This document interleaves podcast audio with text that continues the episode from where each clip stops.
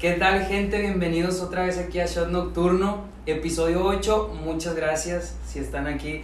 Muchas gracias si han visto los 7 capítulos que ya tenemos o si han visto uno, si han visto los que hayan visto. Les agradecemos bastante. El día de hoy Tobar nos va a presentar el invitado, el invitado de honor que traemos hoy. Y entonces te dejo la palabra, Toby. Lúcete, güey. No, primero que nada, muchas gracias por, por aceptar la invitación. Pero antes de empezar, quiero mandarle un saludo y nuestras más sentido pésame a nuestra amiga y compañera que también es parte de Shot Nocturno, Ah, que sí, cierto. Sí, cierto. Susana Viña, que el día de hoy tuvo una pérdida muy importante. Y es por eso que no está el día con nosotros, somos tres normalmente. Ahorita no está con nosotros porque tuvo esa pérdida. Te mandamos un abrazo, sabes que te extrañamos mucho. Aquí te esperamos el siguiente episodio, Susana. Y pues A darle para adelante. Así es. El día de hoy, ya sin más preámbulos, tenemos a un invitado de lujo. Invitado de lujo. Exxon Medellín, fotógrafo y barbero profesional. De 40 años de edad y con más de 15 años de experiencia en esto de la barbería. Y vamos a darle un aplauso, güey. Un aplauso. Un aplauso. Ah, tenemos como Hoy 10 personas de público. público. Público, ¿podrías aplaudir, por favor, público? Sí, verdad, Eddie, ¿cómo estás? Muy bien, muy bien. Aquí con un placer estar con ustedes. Gracias por aceptar la invitación de otra vez. Este, primero que nada, quiero que le digas a, a la gente quién es Erickson Medellín. ¿Cómo te consideras tú? ¿Cómo, cómo, te, cómo te ves? Desde cero, ¿no? O sea, Exactamente, ¿qué, sí. qué es lo que haces? ¿Cómo, cómo- qué, o sea, qué te consideras? ¿Qué es lo que te gusta? ¿Qué es lo que te apasiona? Desde que empezaste todo este rollo. Sí, que- pues me considero una persona muy trabajadora, disciplinada, porque siempre he querido llegar a donde, o sea, yo me lo propongo y llego. O sea, yo soy, y eso me toca, es muy disciplinada. Nunca falto mi trabajo. Eso es primordial. Soy- Soy una persona muy luchona, güey, y muy soñadora. O sea, yo trabajo, sueño y voy siempre por la meta y no me considero una persona rencorosa, güey. Ni vivo de, del pasado, ni nada. Yo siempre para adelante, para adelante, para adelante y nunca, nunca... ¿Cómo, ¿Cómo consideras, perdón, cómo consideras que llegas a eso? O sea, decir de que no soy una persona rencorosa. ¿no? Rencorosa, ¿sabes por qué? Porque yo de cuenta que tengo un concepto de día, ¿no? Trabajo, me puede ver a lo mejor días malos, días buenos, días de todo, pero yo saliendo de trabajar, ahí dejo esa vibra, Claro. Quito ese cassette, le pongo borrar y me voy a mi casa, me olvido, saco a pasear a mis mascotas, me pongo a hacer de cenar y hago cosas que ya se me olvidan y al otro día siempre digo, ya amaneció, es otro día, no me quedo clara. Soy una persona... O sea, vas viviendo el momento. yo vivo el momento y no vivo del- de, de- ni de rencores ni de nada, siempre, siempre para adelante. Desde, desde pequeño ha sido así, o sea, tú siempre... Yo creo que me fui inculcando, Ah, ok. fui inculcando Claro, porque claro. de pequeño, pues de pequeño como no fui tan, como de pequeño soñaba mucho porque no pues, había carencias y había todo eso, entonces ahí era más el sueño, güey, era el de, ay, güey, algún día. Voy a tener mi propia recámara, o sea, el sueño del niño al chile que yo recuerdo era tener mi propia recámara. O sea, entonces sí, sí fue una infancia dura y eso es, eso es lo interesante y eso es por lo que Claro. por lo que está esta plática, por lo que estás aquí, además de todo lo que has hecho, tus logros. Pero por ahí me contaron que tienes una historia interesante de chico, que es lo que queremos que le... De la, le de la, de historia de la vecindad, ¿verdad? que te quedé Claro, impactada. claro. Hay, Mira. Eddie nació, lo puedo decir. Sí, Eddie- claro, claro. Eddie nació y creció, se forjó, se puede decir, en la colonia Talleres, una colonia muy eh, identificada aquí en Monterrey. Sí. Pero para contextualizar, o sea, ¿cómo la describe ¿Cómo? cómo es la, la colonia? Bueno, la colonia Talleres es muy conflictiva. Muy, Muy, muy conflictiva. Está ubicada en la zona centro. Por la cigarrera Sí, de Monterrey, sí, se sí. puede decir que es zona Río centro. Jordán y Paseo de los Leones, ¿se de cuenta? Exacto. Sí, igual, ¿verdad? Sí, sí, igual. O sea, no, ya tengo mucho que no voy. Ahí vive mi mamá todavía. Pero cuando voy es de entrada por salida ya. Pero sigue igual. O sea. Co- ¿Cómo fue tu, qué te acuerdas de tu niñez en esa colonia? Uy, pues un chorro de cosas, güey. O sea, ¿de qué, qué te puedo decir? O sea, de prostitución. Sí, claro. Me vas a poner pausa porque ya vamos a empezar con lo bueno y falta el, Dale. el, El shot. el shotcito Ah, de lima. claro, claro. Ah, vamos a dar un mitad. Y ya con esto nos vas introduciendo desde cómo, qué fue lo... Ah, ya Ah, se lo dijo. se adelantó. Bueno, salud, Ah, salud, ah, bueno, soy medio braviado. Claro, dale. Sí, sí, sí, soy muy chilango también, me encanta el tequila y el mezcal. Pero bueno, Muy mexicano. Muy mexicano, pues de hecho, el 15 de septiembre. ahora sí, Eddie. Cuéntanos qué es lo que te marcó, qué dices de niño, qué es lo que te fue forjando como la persona que eres, lo que hizo que lograras lo que ahora eres, lo que ahora tienes. ¿Qué fue eso que de niño te marcó? Yo creo que la violencia familiar es Ok. una de las cosas que más me marcaron. El de niño saber eh, que tu papá te, que se casó con otra engañando a tu mamá y tú saberlo de toda la vida. O sea, eso es algo que me marcó. Otra cosa, que mi papá golpeara a mi mamá, eso también te marca. Te tocaba vivirlo, te tocaba... Nunca me tocó vivirlo, fíjate, pero mi madre me cuenta. Ah, ok. O sea, mi mamá es fecha que estamos en las carnes asadas y empieza a platicar y llora, como que ella no, nunca lo sacó. Yo creo que la gente de antes era de las de que aguantaba, aguantaba, se quedaba callada. Como sumisa, ¿no? Muy sumisas, o sea, era por todo lo que hiciera el, el hombre y eso está... nefasto. O sea, a mí me, da me daba coraje de niño saberlo porque cuando eres niño lo que más quieres es proteger a tu madre. Y siempre, ¿no? Yo creo que Sí, siempre creo los que hombres sí. al menos... O sea, los vatos, es- o sea, la mamá es la mamá y yo creo que tú, aunque el daño fue hace 10 años, Sí, tú te quedas y te quedas y, y, y dices, ay, pinche perro. ¿no? O Sí, sea, 100%, claro. sí, claro. Por eso me hice una persona no rencorosa. Ok. O sea, Porque- como ahí dijiste, o perdono O la perdono, vida- o toda la vida me voy a ver amargado y toda la vida voy a estar con rencores hacia las personas, entonces mejor, sí te duele por, ser- por lo que sucedió, pero no le guardaría rencor de ninguna manera.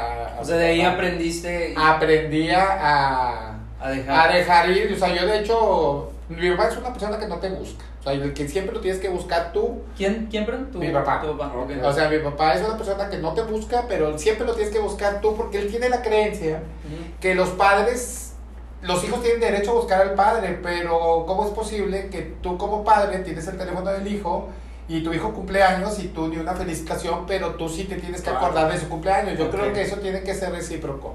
Lo respeto, pero no estoy de acuerdo con esa creencia. Ok. O sea, eso... No creo que ni yo. O sea, tal vez. Sí, no, Sí, es como. O sea, yo creo que en cualquier relación, para que haya como una. Claro. Como Y que vaya tiene ser fluyendo, tiene mutuo, que ser ¿no? algo recíproco. Sí, claro. yo, yo por eso respeto mucho a mi papá. Fíjate, ahorita mi papá es pastor de una iglesia Ok. cristiana. Ha hecho, creo que tres libros. A lo último que yo supe, porque la última vez que lo vi fue hace como un año. Este, es una persona buena, güey. O sea, yo no entiendo la dinámica que me platica también mi madre. O sea, y a lo mejor. Pero eso hace cuánto fue. Sí, no, pues yo estaba, yo, yo creo que yo ni lo viví. Yo creo que estaba chiquito.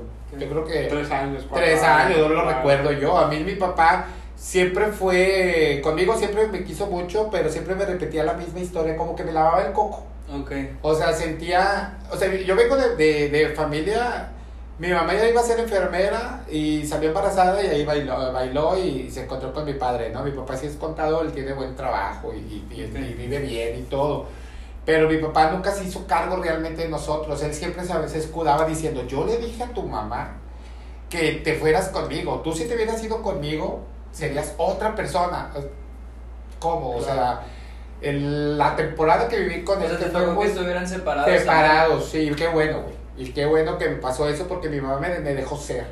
O sea, yo crecí con abuela, mi mamá tenía que trabajar todo el día porque éramos cinco hermanos y a todos nos dio carrera. Imagínate una mamá y, Sí. y, y sin acabar profesión, era recamarista. Y en- vivíamos en una vecindad en la colonia Talleres donde vivía y creció mi familia. Ahí vivía mi abuelita. Esa vecindad, que ahí conoció a mi papá también, mi papá también salió de ahí, y mi papá siempre decía, yo salí de esa vecindad y a los 19 yo ya tenía mi primera casa.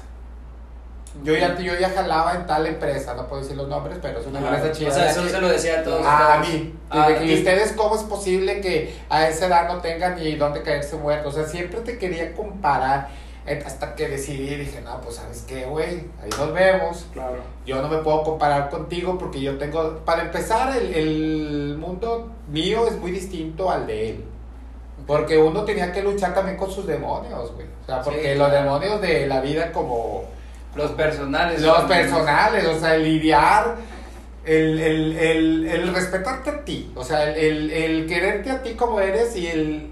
Es que cuando uno es homosexual, la vida es distinta, güey. Eso también es interesante. Sí, la vida es distinta, o sea, la vida es distinta desde cuando estás niño. No te juntes con él porque es maricón, te vas a hacer joto. O ¿Desde, sea, desde cuándo tú sabías? yo desde que De tengo uso de razón. Eso sí tengo una duda. Tal vez me estoy metiendo como la boca lobo, pero pues que ahora que estás aquí, ¿se nace o se hace? Yo nací. Yo Ok. la verdad lo veo muy cabrón. Yo creo que, que se hagan, no creo. O sea, Yo, nace. yo- tú naces, o sea, aquí hay varios tipos de gays. Hay muchos gays que dicen, no, a mí me violaron por eso. No, yo no estoy de acuerdo con eso. Yo creo que eso ya lo traes tú desde chiquito, güey. O sea, yo recuerdo que desde chiquito ah, veía los vestidos. Mi, mi abuelita tenía en el closet el vestido de novia de una tía y yo lo agarraba y me lo veía.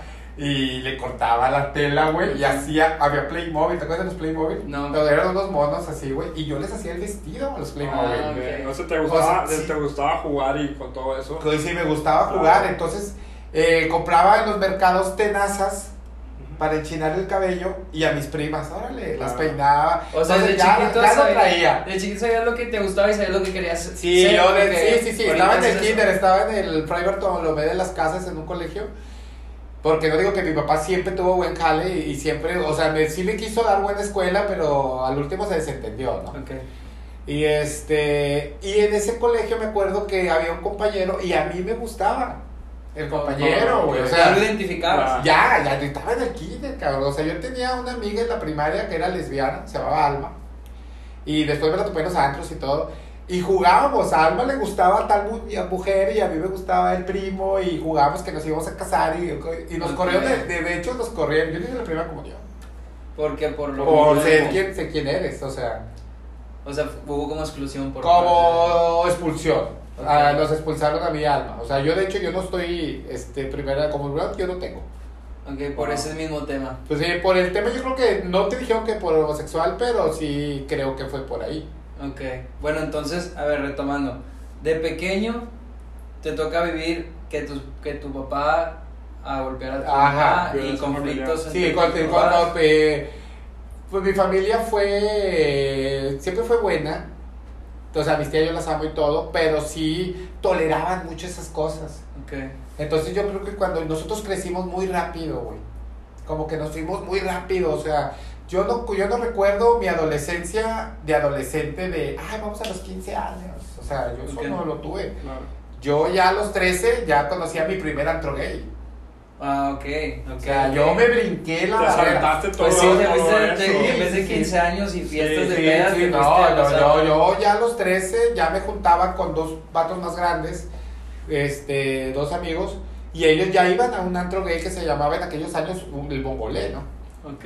Entonces yo ya andaba en camión, güey, me iba los miércoles, me escapaba de mi casa y El me miércoles iba... era el Miércoles era gratis, güey. Y nos íbamos en camión, güey. Y ahí bolseaba mi mamá, le sacaba 70 pesos, te lo juro, le sacaba 70 pesos y me iba. Allá, Los allá, 70 allá pesos, allá la 70 forma. pesos, sí. En ese, o sea, ¿hace cuánto fue? De 93, 94, O sea, 70 güey. pesos te rendían Claro, para toda una noche. Noche y no tomaba, yo estaba bien, güey, o sea, ni siquiera sabía decir amaretto sour, güey, o sea, era, decía otra pendejada, ¿no? Y a ti, o sea, a ti te gustaba el ambiente más que nada. No tanto Realmente de- me sentí deslumbrado porque me sentí identificado con las personas que veía Ah, ahí. ok.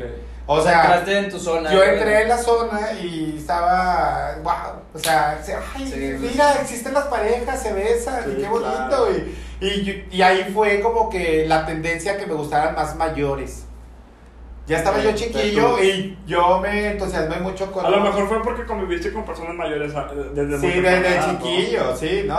Y, mis amigos ya, ya, ya andaban trabajando, o sea, ya, ya andaban jalando, güey. O, O sea, jalando porque empezaban a, ahorita les llaman escort, pero antes se les llamaba modelo, güey. Ok.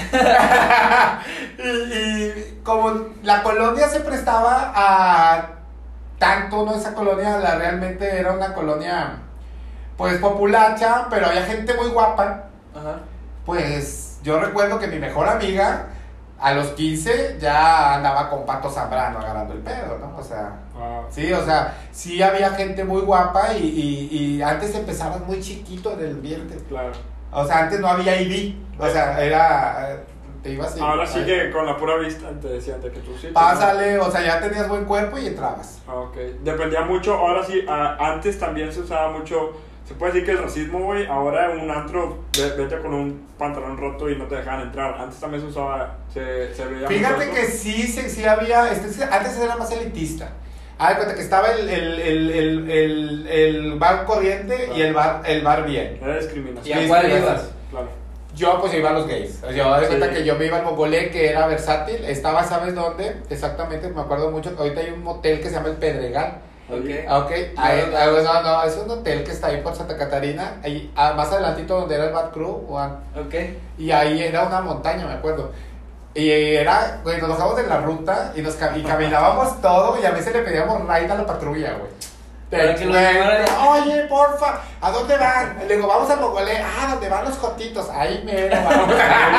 Con mucho orgullo, Sí, ¿verdad? sí, mucho no, pues ya estábamos, güey, mis amigos iban con chonguitos, o sea, imagínate, entonces... Claro. Oye, en- ese punto, por ejemplo, cuando se expresan así, llega un punto en que tú Ya ya, es lo cabrón. Ajá, eso es lo que digo, pero en algún punto se ofende o es yo creo que te ofende cuando estás chiquito, cuando estás en la primaria, que, que, ay, joto, maricón, yo creo que ahí es el bullying.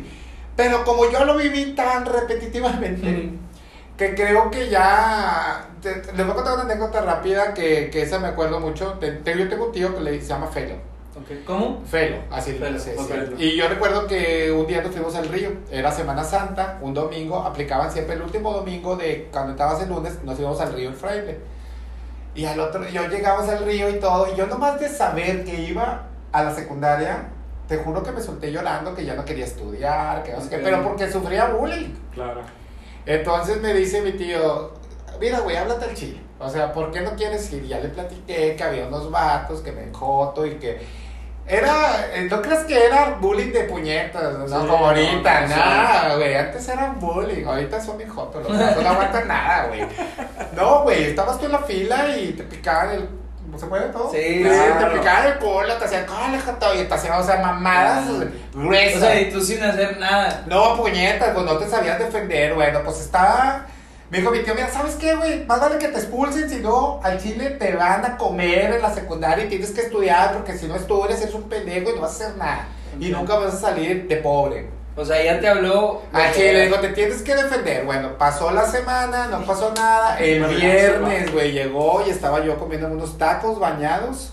Y estaba, llega el vato que siempre me hacía bullying, pinche maricón, y me aventó los tacos, ¿no? Pero los alcancé a agarrar.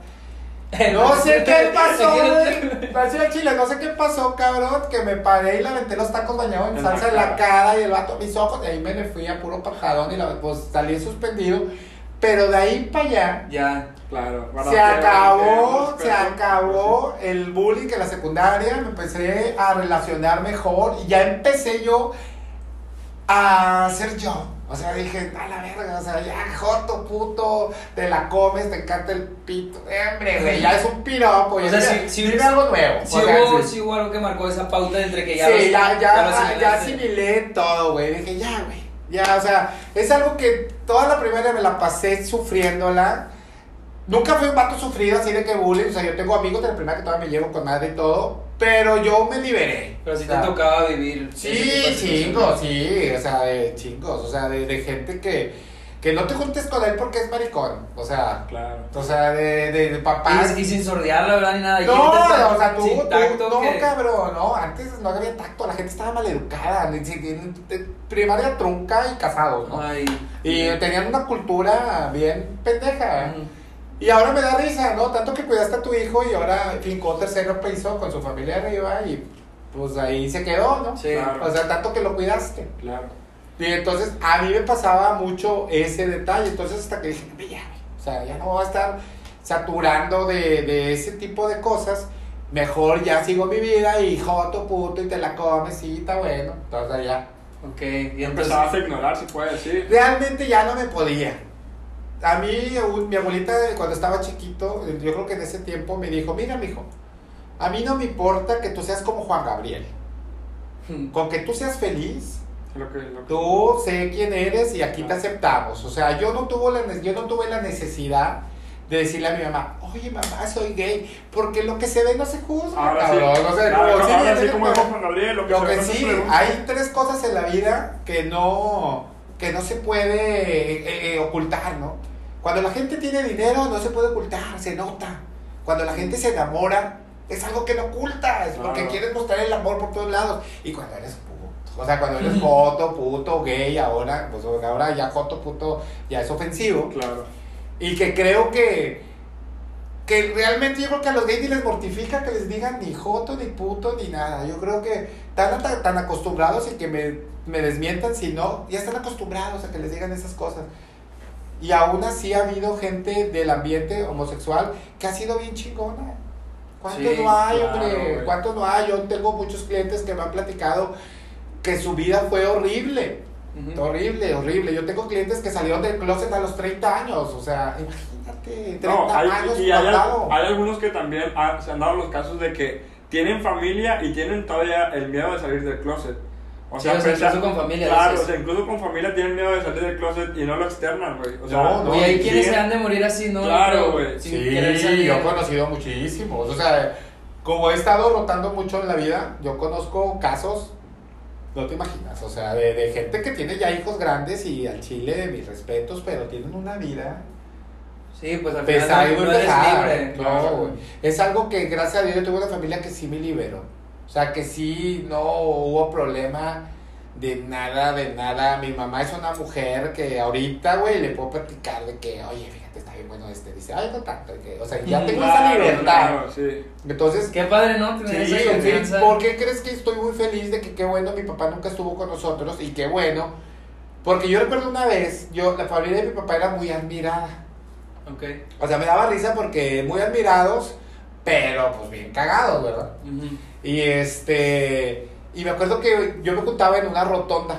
Antes había una nievería que se llamaba La Vic. Ahí mismo. Ahí en mi centro, ahí yo ya, yo ya iba escalando, desde la tallera. ya dije, bueno, la tallera no me gusta, pero me gusta mi centro, ¿no? Claro. Estaba cerca, ¿no? Estaba cruzando la calle, güey. Y, y, siempre fui, siempre quise, dije, no me gusta juntarme de este lado, pero yo sé a dónde me quiero juntar, ¿no? Ok. O sea, y empecé a escalar. Pero siempre has sabido lo que quieres. Siempre fui arribista. O sea, nunca me gustó. O sea, yo estaba en la secundaria 6, que tengo buenos amigos de ahí, pero yo nunca quise estar en esa secundaria. Yo quería la 10 José Science. En contexto era mejor. Más alto nivel, la gente era más de, de otro lugar socioeconómico más alto. Entonces yo veía que mis amigos de Vitras estaban en una buena secundaria y la mía no me gustaba porque pues mezclabas de todo, ¿no? Sí, Entonces hice todo lo posible por cambiarme, me cambié a la secundaria 23 y ahí fue cuando ya empecé a conocer gente de otro nivel, de otro otro estatus socioeconómico y ahí fue donde empecé a ser invitado, o sea, ya era invitado de fiestas que me gustaban dar. Y luego me venía a pie, güey, porque no tenía camión. ahí venía caminando todo León, pero ahí venía. Entonces yo estiré a todos mis amigos, güey, de la talleres Ajá, para juntarse. para juntarnos de aquel lado. O sea, siempre es como. Fue un par de agua. Yo Ajá. creo que ahí todos, todos qué bueno que les fue bien, porque la mayoría le fue bien. Y todos fue un patera. O sea, nadie se quiso hacer cholo, nadie se quiso hacer nada de eso. Todos los que nos juntamos en esa colonia, todos salieron. Y todos sabían para dónde iban, todos acabaron carrera, o sea, todos se fueron escalando. ¿Y, y tienes contacto todavía con algunos? Con algunos sí, Oh. sí, todavía, todavía tenemos amistad. De hecho, ayer fue uno a la casa y estamos ahí platicando, pero todos en contexto, todos son creativos. Qué bueno. Entonces eso Claro. estaba padre. De, Entonces fue todo ese trip el que, el que te hizo ahorita la persona que eres. El que, así como te escribiste al principio del programa, esa es la historia que estuviste en una colonia de, o sea, de Sí, es que yo creo que te, vas forjando. Es yo creo que cuando la gente te toca vivir una vida dura, una vida que de chiquito, es, es que cuando estás joven y cuando estás chiquito y te das cuenta que la vida no es Santa Claus, Claro. que la vida no es este... eh, ¿A qué, a qué edad supiste que no existía? algo yo nunca le creí en Santa Claus. Es De nunca güey, hubo una cabrón, carta. Cabrón, nunca hubo una carta. ¿Sabes qué me decía mi mamá? Háblale a tu papá. Para que te compre el juguete para que, no, para que lo pongas en el pino. O sea, sí. Literal, a los O sea, no ese O sea, yo ahí no, güey. Aquí en mi casa nunca hubo ponte a estudiar. Y, y ya después, ya de grande, nunca te entró ese pensamiento de que es que yo no tuve una, una infancia. Fíjate cómo son las cosas. Fíjate. A nosotros nos tocó esa vida. Pero mis hermanos, Ah, mis, mis primos, toda esa gente, a sus hijos, Santo Claus, Pinito de Navidad, Navidad de cenas navideñas, este, la cena como es, el brindis, o sea, pero nadie los educó. todos empezamos a agarrar de cómo realmente eran las cosas para que los- hijos de ellos salieran. No, to- no, no les tocara la vida como nos tocó a nosotros. A nosotros nos aventaban al ruedo así sobres. A ver, ¿cómo te va? Sobres, ahí Diosito te bendiga. Sí, güey, sí, sí, sí, o sea, y, y cambiaron las cosas ahora. Ahora yo hago la posada familiar y cenamos, platicamos, bailamos, echamos chévere, convivimos sin rencores, sin pleitos, y la generación de ellos era problemática, güey. Pues Ellos- No, dime, dime tú. Ellos vivían una vida problemática que, que tu hermana y que no sé qué. Y yo creo que el de eso era mi abuela, que era media liosilla. Y era. Tú sabes que cuando vives con la abuela, a huevo es problemas, güey. O sea, es, es que se empiezan a hacer las víctimas. Y todo cuando se van haciendo más. Las abuelitas, Son ¿verdad? medias cabroncitas, güey.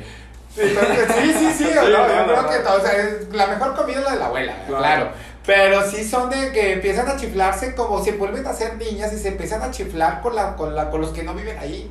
Sí. Sí. Güey, no, es que fíjate que Eddie me faltó el respeto y, y luego, claro que el hijo pues, va- se va a enojar. Y, bueno, a mí nosotros nos pasaba esas cosas, ¿no? Y luego en Navidad la rencilla, ¿no? Sí, sí, Entonces, sí. a- ahora no, como nadie vive con abuela, ya todos hicieron lo suyo, pues ya te juntas y pues ya. Ya no hay quien haga el lío. No, ya no hay lío. Sí. O sea, ya si hay lío, yo la neta, si de repente, oye, fíjate que, ay, no, pues yo no sé, ahí arregla eso. Sí. O sea, ya somos más sabios para contestar, para desenvolverte, para todo eso. Entonces, pero eso lo fuimos, eh, lo, lo vas creando tú, o sea, ¿qué, ¿qué tipo de educación quieres tener?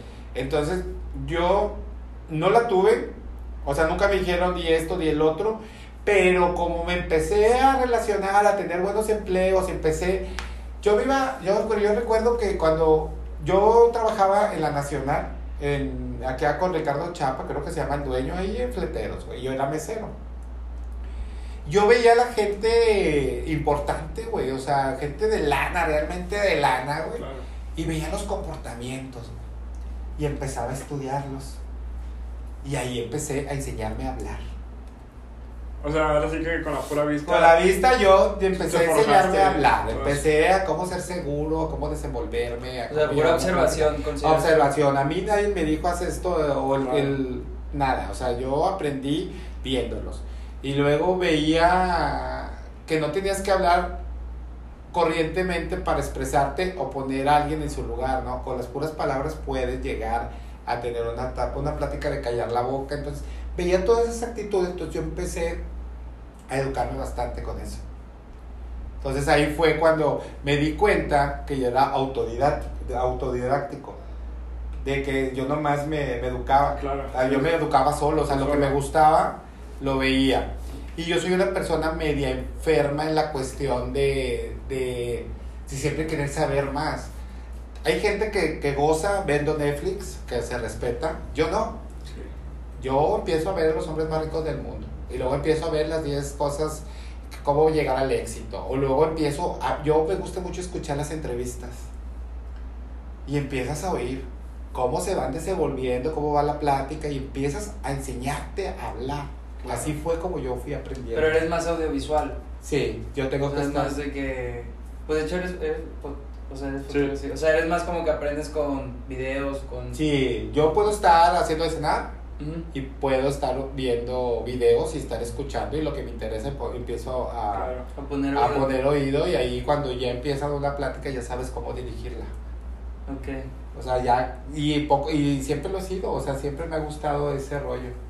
Sí, lo, lo que te iba a decir ahorita, que eh, regresando un poco al tema, que dices que ustedes agarraron como la situación que vivieron de niños para después en su familia formarla de otra manera, que creo que es eso, ¿no? Que siempre hay esos dos caminos de decir, bueno, me está sucediendo esto, o me empino más y empino más a quienes, me va- a quienes vayan a crecer conmigo, o tomo lo, lo malo para convertirlo en bueno, saber qué no tengo que hacer. Entonces creo que existen esos dos caminos y qué bueno que tanto tú como tu familia, como tus hermanos, tomaron el camino de decir, bueno, güey, nos fue bien mal, nos, nos tocó esta... Bueno, no nos fue muy mal porque todo termina como experiencia, ¿verdad? Sí, Depende claro. del punto de vista que le quieras dar, pero decir, bueno, nos sucedió esto, va, vamos a tomarlo en la forma en que esto no es lo que quiero que suceda. Que yo creo que es un buen, un gran consejo que se podría dar de Sí, decir, claro. a pesar de lo que te En suceda. esta vida sie- siempre hay dos caminos y tienes que agarrar el que te dé paz.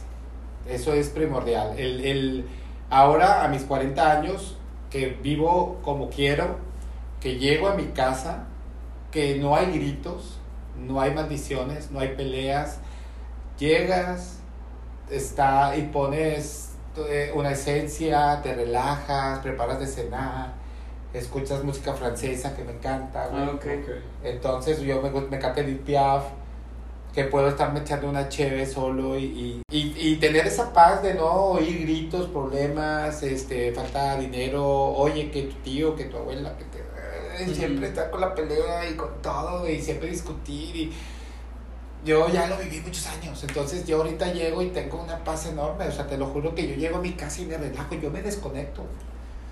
O sea, y la neta siempre, le- cuando me levanto, lo primero que hago es gracias Diosito por otro día. Y si me levanto, ya ves que no hay días buenos de repente. Sí, claro. Te levantas de malas, pero volteas y dices, aquí nadie tiene la culpa de que te levantes mal. Bájale de huevos, cabrón. O sea, yo solo me digo. Sí, Me imagino que convive muy bien contigo. O sea, Sí, me aprendiste, caigo bien. aprendiste Sí. a, a saber estar en soledad, no a vivir con tu soledad. Sí, fíjate, yo nunca he tenido una relación de pareja ni nada, porque creo que soy una persona muy independiente, una. Ujú. Otra, soy una persona que siempre está ocupada y la gente no tolera eso. Sí. Ok. La gente siempre está pensando en, en, ¿cómo estás? Hola, vamos a vernos hoy. Y, que, y hay veces que tú dices, no tengo ganas de ver a nadie, ni la gente no comprende el no tengo Pero ganas tema de ver personal, ¿no? Creo que Sí, es un no, tema- no, de aquí siempre por la gente que se ha acercado a mí se aleja por eso. Esa es una de las situaciones. Pero no comprenden cuando una persona es independiente. Cuando una persona ha vivido con tantas personas, o sea, como yo, que he vivido en una casa chiquita de chorizo con 10 personas. Yo creo que cuando vas creciendo lo que menos quieres es estar conviviendo con un Sí. chingo de gente, güey. ¿Quieres, Pues, quieres un rato a solas? Sí, imagínate, o sea, llegar a tu cuarto, o sea, cuando vives con un chico de gente y en el, en el cuarto dormía yo aquí, mi hermano acá, mi tío acá, otro en el suelo. sea, no puedes hacer O sea, nada. no mames, o sea, y, y todos tirados, y luego de repente los amigos de tus carnal llegaban y se quedaban como tres cabrones, güey, o sea, no, no. Sí, y, sí, sí. desde chiquito era de que la cama mía era blanca, con edredones que compraba en los mercados Ajá. usados, güey, los lavaba y los ponía. O sea, sí. sí, está cabrón, güey, Sí, entonces por no eso. tenías tu espacio para sentir. Nunca lo tuve, o sea, no, no, no. ¿Y a los cuántos años te saliste de tu casa? Me salí muy chico. O sea, realmente yo siempre fui andariego y me salí porque, ¿sabes qué pasó? Algo que me pasó en la cabeza. Creí que, y lo estaba seguro, no, no creí, estaba seguro, que si yo me quedaba ahí, en la zona de confort, yo me iba a quedar ahí. Ahí ibas a estar. O sea, yo recuerdo que en la vecindad donde vivía eh, tenía una ventana muy antigua, grande, y siempre mi cama daba esa ventana y había un árbol. Y, y los techos eran de tejabán, de esos que tenían con bloques. Claro. O sea, esa era mi vista, ¿no? Y volteaba y decía, no, algún día voy a salir de aquí. Y no porque, porque una temporada que sí te avergüenzas. Porque tú estás viendo otro, pero luego ya cuando maduras dices, Claro. cuando era vergüenza, era ambición de salir. Sí. Y dices, "Oh, algún día voy a salir de aquí, algún día voy a salir de aquí, algún día, y así estaba. O sea, yo desde que tenía uso de razón, siempre dije, tengo que salir de aquí. Siempre, desde que tenía uso de razón. O sea, yo veía a mi pobre angelito, cómo vivía, y decía, no mames, yo quiero vivir así, güey. O sea, ¿a poco Sí, no? No, o sí, sea, era la fantasía de todo niño, ¿no?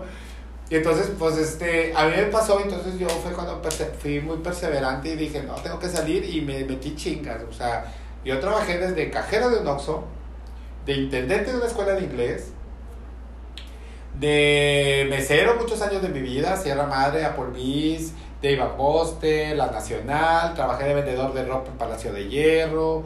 O sea, sí anduve, hasta en el VIPS creo que duré un día, no me gustó el ambiente. sí, sí, sí, no me gustó.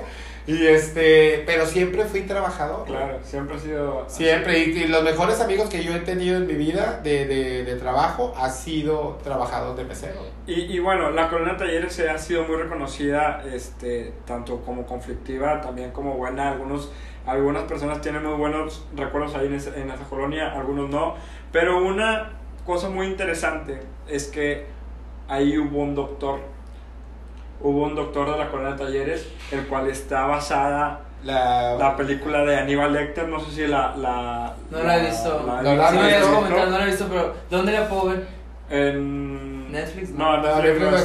está. Búscala en YouTube, a lo mejor Sí, sale, pero hasta hay varias secuelas. Sí. Ok. Hay una película que se llama Aníbal Lecter, es de un doctor asesino que... Que comía carne humana. Exactamente, se comía la carne, la caníbal. carne humana. Deja que Y- ahorita, ahorita- tú tuviste una experiencia, ¿no? Yo tuve, mira, yo te voy a platicar qué pasó. En la colonia, ese doctor se llama el doctor Ballí, güey. Ballí. Ballí. Ballí. De la colonia de Ballí, Talleres. Ballí, sí. Ballí. Sí, o sea, el doctor Ballí. En la, en la época de los 80, 70, no recuerdo muy bien, sí, porque yo todavía no nacía. Mi mamá me platicaba que había un hombre muy guapo. Él, de hecho, puedo pasar la dirección porque sí sé dónde vive su familia, pero se me hacía doloroso porque sí no fue algo Claro. grato, güey. Pero sí sé, es en contraesquina de la escuela Héroe. Voy a- Y ellos eran amantes, güey. ¿Quién y quién? El doctor Ballí y ese vato. Ok. todos saben que eran amantes, o sea, no creo que le haga el daño a nadie. Pero en esa época era muy mal visto, entonces el chavo le dice que se iba a casar con una chica y él le dijo, bueno, vamos a pasar la última noche juntos. ¿no? Ok. Y creo que lo durmió, lo envenena, le, le drena la sangre y lo corta en cuadritos, ¿no? Y lo fue a aventar así de que a varios lugares. De aquí de Lo Monterrey. esparció, güey. Lo esparció los, y creo que a él descubren el cuerpo porque creo que un perro sacó la oreja o la mano. Y es una historia que realmente ha salido del norte porque ha sido uno de los asesina- asesinatos más graves que ha habido en Monterrey. Claro. Sí, pues no se acostumbra que alguien Ten- tengo corte ent- pedacitos. Sí. Tengo entendido que los mayores restos los encontraron a las afueras del Parque España, güey. Ajá. De volada. De volada. Ahí Sí, de hecho hay una historia así media tétrica. Entonces a él, ha de cuenta que le dan 20 años de prisión Ajá. en el Topo Chico. Pero había un escritor del Times que venía a ser, porque creo que aquí estaba un gringo que era asesino serial que mataba mujeres y venía a ser un... Simmons se llamaba el chico. Sí, Simons, algo, Simons, sí. algo así se llamaba. Pero para esto Simons había tenido una pelea y estaba, el doctor Ballí lo atiende y ahí fue cuando dicen, ay, el señor se veía elegante, pelirrojo, guapo, de- de- se veía que era una persona pues de, de- dinero. Y el, el, el periodista dice, oye, y el señor dijo, no, él está por asesinato y cuando le platican lo que él hizo, le interesó y de ahí fue que se basaron la historia de Aníbal Lecter. Ok, de la, La escribe- la- sale, sale un libro y luego sale una película con Anthony Hopkins por, por este Aníbal. Se dice, se, eh, después se dice que, que, la, que está basada en hechos reales de una persona de Bélgica o una cosa de allá de Europa, pero nada que ver. Cuando el doctor Ballí muere, sale el escritor y dice, en realidad esa película está inspirada en una persona de Monterrey, Nuevo León, de la Colonia de Talleres, Sí. un doctor que se llama, el doctor, no me acuerdo el nombre, pero se apellidaba Ballí. Ballí, yo Oye, recuerdo ¿te la tocó Ballí. alguna así Me relación? tocó que me atendiera. A ver, lo Cuando, consultó, cuando a mí me, ¿verdad? yo- él ya era un anciano, güey. Yo estaba chiquito y mi mamá nos llevaba porque era muy buen doctor y cobraba muy barato. Como que después de lo que hizo, el vato se volvió a la casa donde pasó todo, él volvió a consultar ahí. Ok. Pero como la gente pues lo señalaba y así se tuvo que mudar de esa casa a más ahí en la misma colonia. Pero la gente le tenía mucha fe al doctor porque aparte que cobraba barato, pues la colonia donde yo vivía era pobre, o sea, no era que vas a pagar una mul- una Sí, una millonada, no, te Claro. cobraba lo que tú lo que tenías y te atendía. Y mi mamá los llevaba con el señor. Y tú lo veías normal. Yo lo veía normal y la historia yo ya me la sabía. Pero el, el señor nunca fue como que le, como, como que habló con ustedes y les dijo No, que nunca, no, no, el señor de- no era una persona, él se dedicó, después de salir, se dedicó a ayudar a las personas hasta que falleció. Ok, o sea, como si, si cambió el chip. Sí, cambió el chip. Yo creo que fue, no supe qué lo orilló a hacer eso, yo creo que fue amor, güey. O sea, amor se enamoró perdidamente del chico y, y dijo mío de nadie, Se ¿no? volvió Sí, loco. claro. Sí, Sí. mío de Pero nadie. dicen que es caníbal porque realmente se comió o porque, o sea... Realmente no sé qué pasó, pero hay una- realmente no te quiero mentir.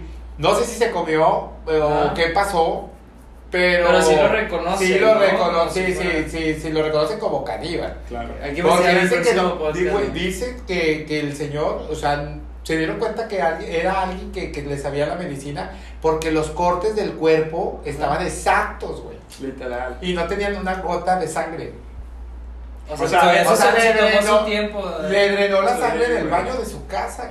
O sea, de hecho, me hubiera encantado tenerlo los, porque ha, ha salido varias veces en las historias de, en el periódico y ahí te vienen narrando la historia. Ahí te das cuenta de la calidad de doctor que era, güey. O sea, un doctor. Sí, para que- para güey, que Exacto, los cortes. Sí, no, todo, corte, o sea, el vato lo cortó, pero lo cortó bien cortado. O Ya. sea, por eso se dieron cuenta que era alguien que le sabía la medicina. Sí, porque si no, pues... Y empezaron a sospechar ya en todo y ahora sí. Sí, porque la gente se dice que ya sabía. Yo la verdad, dice mi mamá, o sea, mi mamá fue la que me platica porque es la que ella vivió esa época, vivía en esa colonia, que el, el muchacho que era el novio o amante del señor, este, era un hombre muy galán, güey. O sea, era galán, galán. Entonces yo creo que el doctor Ballí era un poquito más grande, era estudiante de medicina, realmente ni era doctor, güey. O sea, era estudiante de medicina. Y ya le Sí, salía. y ya, ya, ya, iba a, ya iba a graduarse. Ok. Creo que ya tenía hasta la cédula para, para ya, ya Ya. como que andaba haciendo su servicio, no sé qué, ahí qué onda, realmente no me sabía tanto la historia tan acierta de su carrera, pero sí supe que ahí le redujeron la pena porque siempre consultó en el Topo Chico. Ah, ok. O sea, estaba ayudando ella también. Siempre, claro. sí, él siempre ayudó. Wow. Sí, es algo... Sí, la conocía. Voy a, voy a aventarme la película y voy a investigar porque Claro. realmente lo, lo Sí, conocen sale- así como, como caníbal. Porque no, quién sabe si realmente Sí, se güey. comía. Yo, No, no. yo esa historia tú me la contaste una vez que yo me fui a cortar el pelo, porque cuando vas con ella a cortarte el pelo, te envuelves en Cotorreo. tu plática, claro, güey, y te agrada hasta ir y se te pasa esa media hora que te cortas el pelo volando, güey, porque estás en la plática y la vez que me, que me la contó, me intrigó mucho que yo llegué a mi casa investigando todo, güey. Ah. Yo no conocía tanto de la colonia de talleres y cuando Eddie me dice, yo empecé el doctor Ballí, la madre. Y ahí tiene muchas historias. Sí, sí claro. o sea, la No, colonia- y, y la muchas colonia- personalidades que han salido de Sí, ahí. sí, claro. Futbolistas. Sí, este, de hecho el abuelo Cruz es de ahí. Sí. Ok. El abuelo Cruz tiene su casa preciosa, creo que ya la están Be- vendiendo. Belly, Belly, la de Belly. Beli Beto. La Beli Beto. Ahí su, su abuelita creo que era la que los inyectaba, se decían. Sí, sí, sí, güey. Este, era Beli Beto, este, me acuerdo que cuando Alicia Villarreal empezaba con la banda Conspiración, ahí ensayaba. Vianey Valdés, una cantante Sí, de pues, los o sea, yo creo 60s. que, que no, el hecho de que fuera conflictivo algo no es, no es motivo para que no puedan De ser hecho, hay mil una esta- personas muy... Hay una estación de radio ahí, creo, de Radio Recuerdo, no recuerdo, que se llama Germán Valdés, un güey que es que Ujú. se llama Germán Valdés, creo, y también salió de esa De- colonia. O sea, esa colonia de talleres, a la nena Delgado nos daba teatro, güey, en la secundaria, güey.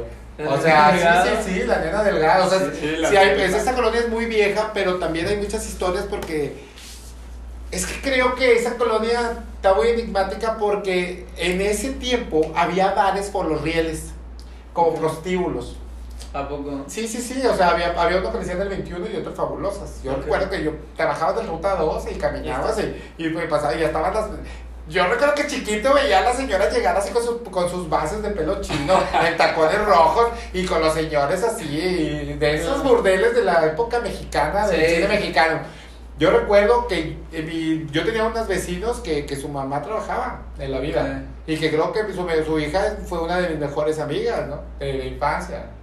Entonces, sí me tocó ver mucho eso. Yo creo que por eso la colonia Talleres es muy enigmática, porque hay muchas historias en esa colonia. Sí, no, y si lo investigamos... vamos No, a- si, si nos podemos hablar, te Un metes día a vamos a hacer un que se Sí. llame Historias de la colonia Talleres. Sí. Sí, claro, sí, sí, sí, hay, hay historias tremendas. Yo, mi abuela me platicaba de amor, desamor, suicidios, De o sea, todo. de todo. O sea, y yo esas pláticas, como creces con abuelos, te cuentan toda la historia, ¿no? Claro. Mi abuelito era policía y le tocaba vigilar en el obispado. Y también me tiene unas historias Sí, del obispado. bueno. Vamos a hacer esa sección. Sí, de- pero ya eso es más técnico, ¿no? De, de- sí, sí, sí, güey. O sea, yo recuerdo muchas historias que me platicaba porque crecí ahí. O sea, Sí. crecí, yo, yo recuerdo mi infancia ahí. No había Nintendo, no había gente que tuviera grabadora, no había juguete, la gente era humilde. ¿Se puede, decir que to- ¿Se puede decir que todos eran iguales o había, o sea, Sí, había... sí, había gente con, de- con un poquito de estatus social un poquito más alto, lógico, pero la mayoría todos éramos niños que crecimos matando mariposas, porque antes era así, eh, jugábamos, eso era lo que jugábamos, güey, o sea, con las varas matabas mariposas, ay, yo agarré la más bonita que ahorita ya es cruel, pero de Sí. niño de, jugabas al futibel. Aparte había más antes. Había más Sí, más no, ya güey. te lo juro que antes llegaban a las colonias así y Sí. era en verano. ¿no? Y los veranos eran como las películas de los 90. Mariposita y- No, los huecos todos sudados Ah. con el mapa aquí, güey, el chile, güey. O sea, era la bandita de clásico de como 10 huercos y todos corriendo y Claro. jugando. Y, o sea, estaba. La infancia realmente fue buena. O sea, muy buena en muchas cuestiones. Creo que no había como ahora que. No había tanta malicia, ¿eh? O sea, no había drogas, güey. creo que ahora los niños tienen acceso a... Ajá, es- que es- yo creo que es el, el hecho de que todo es más accesible ahora, ¿no? Sí. O sea, es más fácil conseguir cualquier cosa a la edad que sea. O sea, Sí, tanto sí. el acceso a, al internet, a tanta. O sea, por ejemplo, desde el hecho de la pornografía o el hecho de conocer gente. No, güey, la pornografía era de videos de VHS. Yo me acuerdo que tenía un amigo que era cachondillo.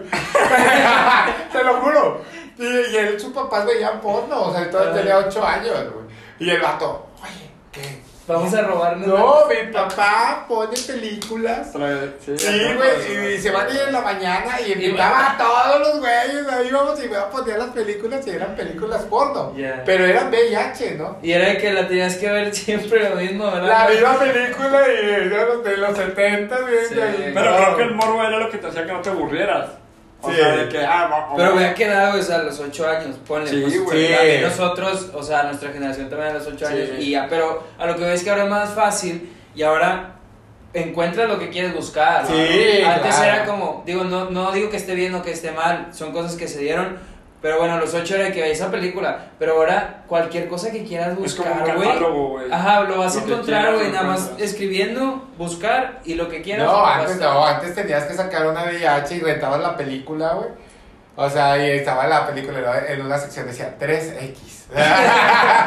no, o sea, no, no había. no, yo creo que mi primer celular fue un blog así, güey, que te lo juro que era así un Sí, pinche. cabrón. nunca había, ¿no? Y con, No, y güey. con una antena acá. Cabrona, güey, como el de, los tigres del norte, el Claro, celular en la sí, mano. sí. Sí, güey, ahí me tocó. Y fue la prepa, güey. 97, por ahí.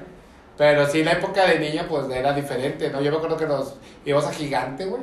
Ajá. Y íbamos de que, eh. Ahora es Soriana. Nosotros. güey, íbamos a Gigante. Vamos a robarnos unos bombones. O sea, era la maldad esa, o sea. Sí.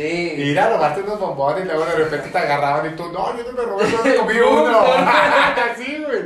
Pero era como que la infancia más inocente. Ahorita ya todo cambió, güey. Ok. Pues es que tiene Sí. que cambiar, ¿no? Tiene que evolucionar. No, y así nuestros hijos va, mm, o sea, van a ser, va a haber tanta evolución en la tecnología y en todo que vamos a decir, o sea, nos va a sorprender cuando nuestros papás Y de repente nos da, da miedo, ¿eh, cabrón? Da Sí, miedo, sí. o sea, y- y saber, como simplemente lo que estamos viviendo ahorita con esta pandemia, ¿no? Sí. O sea, que estamos viviendo una etapa que en la pleno siglo XX, ¿cómo es posible que estemos con un virus, cabrón? Sí.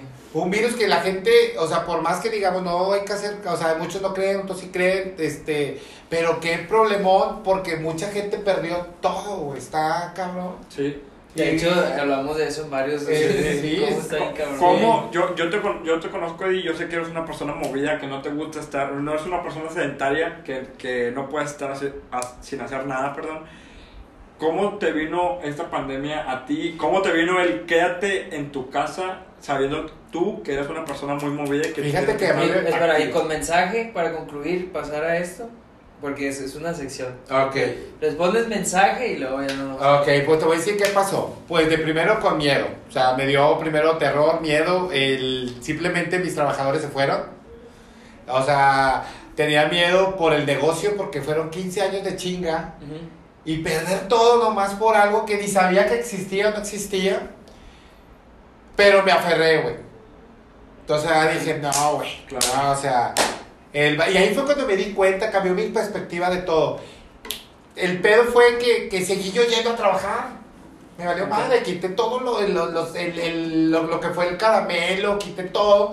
Y te lo juro que me caía un corte, dos cortes, pero yo Pero- no quitaba el dedo de renglón. Claro. Nunca dejé de ir a trabajar, yo creo que me dejé de ir a trabajar dos veces, pero yo toda la pandemia me la pasé Porque tenía. trabajando. Sí, o sea, realmente toda la pandemia me la pasé jalando y, y hice un cambio de amistades, güey. Ok. Sí, o sea, me quedé con toda la gente que no se rindió. Renovaste. ¿no? Renové todo, o sea, toda la gente que se juntaba conmigo, yo creo que ya no los volví a ver. Y renové, me empecé a juntar con enfermeros que estaban en el hospital del COVID, güey. Me empecé a juntar con abogados que andaban todo en chinga, jale jale, güey. Me empecé a relacionar con los de Comisión Federal, güey, que ellos siguieron trabajando, con todos los de este, Plaza de la Tecnología, que seguían en chinga. Entonces toda la gente esa fue la que me estuvo manteniendo. Me vas a creer que hice clientela nueva porque mi clientela cambió. Sí, claro. O sea, la, me da de cuenta que fue un sacudí polvo y Sí. empecé con nueva, con nueva era y fue cuando dije, o sea, al final de cuentas el que se quedó en el barco navegándolo fui yo. O sea, y el, El que, se quiera subir. el, el que se quiera subir, chido, Qué y el bueno. que no, pues ni bendiciones, ¿verdad? O sea, yo voy a seguir, y así fue, güey, como tomé la, la, la pandemia. Y créeme lo que me enfermé de COVID cinco veces, ¿verdad? O sea, tanto, sí, sí, sí, o sea, ya no me sentía Sí, dolor de garganta y ya estaba con, la con el paracetamol, Sí, ¿no? claro. Y luego de repente se me iba la onda y el Dolor de ese. cabeza. Güey, los dolores de cabeza nunca me dio, pero la lavada de manos, no mames, o sea. Y luego yo dije, Qué ay, chinga, ¿verdad? De lavarte las manos. no, todos los pinches días, luego encima el Güey, cliente. sí. Y luego, pero cuando empezó la pandemia nadie tenía un conocido. Ya ahora en Sí, estos ya, tiempos, Claro. ya ahorita ya. Después de seis meses ya surgen de que, ah, es que yo conozco a una persona que tiene No, COVID. yo ya conozco un chingo que se han Claro. recuperado, que ya están donando plasma. Pero ya ahorita mi mente está en lo que sigue. Sí, ya. Yo ya no estoy clavado. Ya se perdió el temor aparte, ¿no? Sí, ya, o sea, ya se perdió el temor porque ya vimos que mucha gente perdió todo. Este, muchos vecinos tuvieron que dejar sus locales, muchos quebraron. Este, hubo un cambio recesivo en mi cuadra, simplemente donde tengo el negocio, muchos perdieron. Y dices, bueno, pues de eso se trata, ¿no? Pues de, de, de reacomodo y, Sí. y, pues si se va a acomodar, pues yo quiero acomodarlo bien. Muy bien. Excelente. Muy bien. Yo creo que es la mejor manera. Sí. Sí, no, y aparte siempre agarro las cosas de buena manera. Positivo. Bueno. Pues este, siempre quiero ser, pues, sí, mi vida tiene que ser positiva. O sea, yo creo que si eres negativo en todo lo que haces, hasta te puedes ir peor. Mejor sácale el lado amable si el día está este, malo. O sea, duérmete, güey. Mañana va a amanecer y no vas a pensar igual. Siempre es Sí. así, güey. Sí, Entonces, sí, por sí. eso mejor, sí llegaba agüitado y todo, pero decía, Te renuevas así. Claro. "Ah, la otra día me levantaba y otra vez me peinaba y Vámonos. Vámonos a jalar. Y ahí venía agüitado otra vez con cuatro cosas, ¿verdad? pero otra vez me levantaba y así Nunca estaba. perdiste la esperanza. Nunca, güey. Nunca, nunca, nunca, güey. El Chile Y ahorita nunca. ya está todo normal, ¿no? Ya está más reactivado. Ahorita ya está más activado. Digo que ya acabo de contratar un chavito nuevo, está más activado. Estoy más clavado también en, en aprender más fotografía. Quiero hacer fotografía. Este, eh, más bien, me gusta, me, a mí me gusta mucho lo que es este, la arquitectura. Ah, ok. O sea, yo soy más este muralista, me gusta todo lo representar las fotos de atrás, o sea, le tomo foto a la persona, pero que todo el enmarque se vea precioso. Entonces estoy muy- como que ya ando con ideas nuevas de ser. Qué bueno. Sí, porque creo que la barbería está preciosa, yo he trabajado Pero 15 hay años. que, hay que, hay que evolucionar, es que salirte de la zona de confort es lo mejor que puede hacer la- Claro. la gente. Qué aburrido sería decir, ah, tengo 30 años aquí de peluquera y he sido y te he sido premiado y siempre haciendo lo mismo y luego ya le pierdes las ganas de hacer. Sí. Entonces ahorita la barbería es lo que te da el mantenimiento, lo que la gente te da el dinero, pero también hago otras cosas, hago, tengo otras pasiones. Como el diseño de interiores me encanta. Yo soy fanático de los domingos y no tengo nada que hacer. Me voy a ver muebles. Y ahora con las fotos estoy nomás haciendo fotos, güey, todo el día. Entonces, pues, pues, me gusta. Qué chingón. ¿Qué Vas es a tener es que sacar una pregunta. Es, es una, es una sección. vamos a que hacer tenemos una. aquí Tú vas a sacarla. Ok. Es una pregunta. Puede ser buena, mala, personal. O sea, Sí, hay de sí, todo, ¿verdad? claro. Tobar las hace por si tienes alguna queja, se la dices. Ah, No, las, de- las otras hizo Susana también, güey. No hay pedo. A ver, A a, ver. lo mejor hace una calmadita. A ver. Ah, es buena, ¿eh? La, la puedes, la puedes decir. ¿Qué es lo primero que te fijas en una persona? ¿Cómo habla? ¿Sí? Sí, cómo habla eh, te va a Pero acento, tono. No, no, no. ok. Cómo habla te da cuenta qué tipo de persona es y si te conviene hablarle o simplemente nomás tratarla y de que ahí se vaya y no quieras tener nada que ver con ella. Eres muy observador. Sí, soy analítico. A mí una persona, nomás con verla, no me fijo en la apariencia. Ok. Nomás de oírla hablar te das cuenta que es una persona que quieres tener cerca o que no quieres tener Claro. cerca. O sea, y no le doy otra oportunidad. Por lo regular nunca me equivoco. Pues nosotros ya hablamos un chingo, güey. No, pero el timbre de voz, es que no sé si ustedes son analíticos, pero hay timbres de voz que te das cuenta que es mala persona. No sé si son, no sé. Pero igual viene también, creo, o sea, eh, vi, o sea, que todo eso, por ejemplo, todos esos rasgos, ojos pequeños, tono de voz, todo eso, viene como también desde la infancia en el hecho de que tal vez una persona, no sé, que tenía que, una mujer que nada más vivía con papá, no tenía como mamá, tiene que levantar la voz, entonces todo eso, o sea, como que todo va No. influyendo a poder como... No es, el, no es el, es cómo habla, no es el timbre de voz. ¿A qué te refieres? Es cómo se expresa. Ah, la broma. Cómo, ok, cómo, ok. o cómo es. ¿Qué O palabras hay- hay- utiliza? hay- mira, las personas que son conflictivas, malas y todo, desde la primera conversación que te das cuenta es una persona que no quieres tener cerca. Claro. Te voy a decir un, un rasgo rápido. No, hombre, compadre, cuando quieras, el pinche palo que quieras. O sea, ahí ya te das cuenta, ya, no. O sea, no, no, no, yo, o sea, cuando Sí, ya yo, sí, si, sí, si- si ya nomás ya. oír eso, dices, no, hombre, güey, este Sí. es que- sí. Sí, Sí, o sea, yo ya nomás de, yo, yo me tra- trabajo con miles de cabrones todo el día. Claro. Entonces me ha tocado gente que digo, oye, güey, este no lo quiero cerca nunca, ojalá no vuelva. Sí. Sí. Entonces sería el cómo habla. Yo cuando veo a una persona inmediatamente me doy cuenta, es que hay cosas que, que ni quiero decir, güey, porque son cosas que de, es de los nuevos tiempos, ahorita con la gente problemática, ¿no? Que todo el mundo conocemos. Pero te das cuenta, güey, esa gente, te das cuenta cuando habla.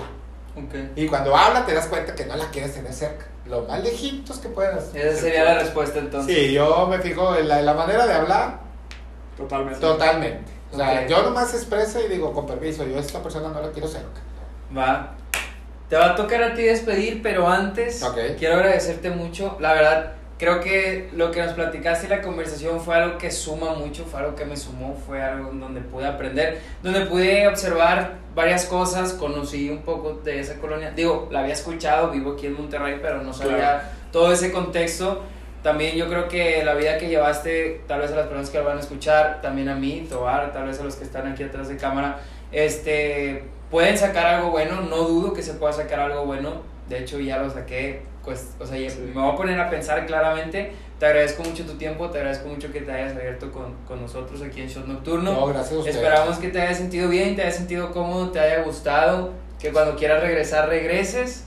Entonces yo nada más, bueno, yo me despido agradeciéndote a ti por estar aquí, por tu tiempo y eso es todo de mi parte. De mi parte, pero también te quiero agradecer, Eddie, por la, por la aceptación cuando te, te hice la invitación de que si te querías este, estar de invitado. eh, de volada, tú, cuando salió el primer episodio, güey, déjame decirte que Eddie fue una de las primeras personas que me dijo, me gustó tu, tu proyecto, me gustó tu, tu, Gracias, tu, podcast. Es que me gusta mucho la gente talentosa. Entonces a la gente talentosa hay que apoyarla. Claro. A la gente que tenga nuevas ideas, porque tenemos que apoyar a las generaciones nuevas que traen estos proyectos, porque Monterrey tiene mucho que dar y la gente no lo apoya. Apoyan más a un TikToker que habla puras estupideces, o que hace puras estupideces, o al huequito que anda de peda todos los días, Sí. que no tiene ni 200 pesos, pero andan de peda. Sí. y, y no apoyan estos talentos Gracias. que, Claro, que tienen sí. y- que hacen su, su estudio y que le echan un chorro de ganas. Aquí estamos a las 11 de la noche trabajando. Esto es lo que debes de apoyar. Bueno, yo apoyo el talento. Yo creo Claro, totalmente en el talento Y- nuevo, por eso acepté y dije, huevo. Y te ir". agradecemos también por tu tiempo, por haberte venido hasta acá. Te- sabemos que no vives nada cerca de donde grabamos. Y, y con la esperanza de que vuelvas. de Sí, que claro, ojalá- cuando ojalá- ustedes me inviten, aquí Ojalá estamos. vuelvas, ojalá y te- también te haya gustado. Y pues nada, más que, más que gracias. No, que te despidas tú ahora. Pues muchas gracias por haberme invitado. Muchas gracias a toda la gente que nos va a ver. Un saludo enorme. Espero que, que vean qué tipo de personas somos. O sea, toda la gente que, que vea que realmente nos, la gente, dependiendo de la comunidad, no todos son lo que la, la sociedad dice. Somos gente humana, gente que quiere, gente que se enamora, gente que desea el bien también como ustedes, gente que siente, que nos preocupa, como a todos, el país, nos preocupa el mundo y que no nos juzguen tan feo, hombre, o sea, no somos personas, somos humanos, también lloramos, sentimos, tenemos familia, gente, gente Claro. que queremos, no los lastimen, hombre, en otros lugares. Si no te gusta su manera, volteate y ya, déjalo vivir, porque no le hace daño a nadie. Eso es lo único que, que me gustaría que comprendieran, porque hay mucha violencia en Veracruz y este, mucha violencia de género. Y, y déjenlos vivir, o sea, ellos también tienen derecho a, a ser felices. Ya bastante es tu cargar con todo eso desde niño y todavía de grande que pase lo que está pasando. No sé si se han dado Sí. cuenta que en Veracruz está la violencia tremenda. Sí, sí, había escuchado. Bueno, pues muchas gracias. A ti. A ti. ¿Listos? ¿Quieres decir, ¿Quieres decir una última frase con la que quieras cerrar? Sí, claro. Que nunca dejen de soñar, que sean perseverantes, que trabajen duro. La disciplina es todo para llegar al triunfo.